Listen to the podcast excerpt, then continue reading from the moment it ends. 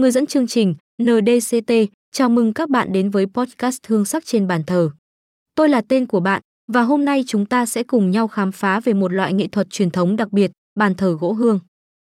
Background Music Shortly Plays NDCT, bàn thờ gỗ hương không chỉ là một món đồ trang trí phòng khách mà còn là biểu tượng của sự tôn trọng và sự kính trọng đối với tổ tiên trong nhiều gia đình Á Đông.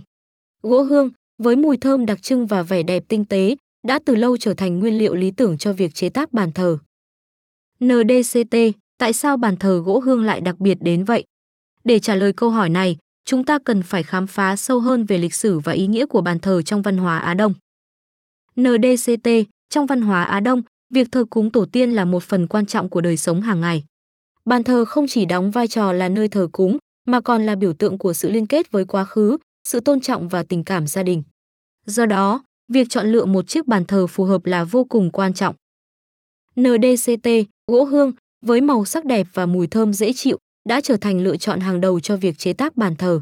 Không chỉ vì vẻ đẹp của nó, gỗ hương còn được tin rằng mang lại may mắn và sự bình an cho gia đình. NDCT, tuy nhiên, đằng sau vẻ đẹp và ý nghĩa của bàn thờ gỗ hương là câu chuyện về quá trình chế tác công phu và tâm huyết của các nghệ nhân. Từ việc lựa chọn gỗ, chế tác đến việc trang trí chi tiết, mỗi chiếc bàn thờ gỗ hương đều là một tác phẩm nghệ thuật đích thực. NDCT, bàn thờ gỗ hương không chỉ là một món đồ trang trí, mà còn là biểu tượng của sự kính trọng và tôn trọng đối với tổ tiên. Với vẻ đẹp cổ điển và tinh tế, nó là sự kết hợp hoàn hảo giữa nghệ thuật và truyền thống. NDCT, và đó là kết thúc của chương trình Hương sắc trên bàn thờ. Cảm ơn các bạn đã lắng nghe. Hẹn gặp lại trong những chương trình podcast tiếp theo.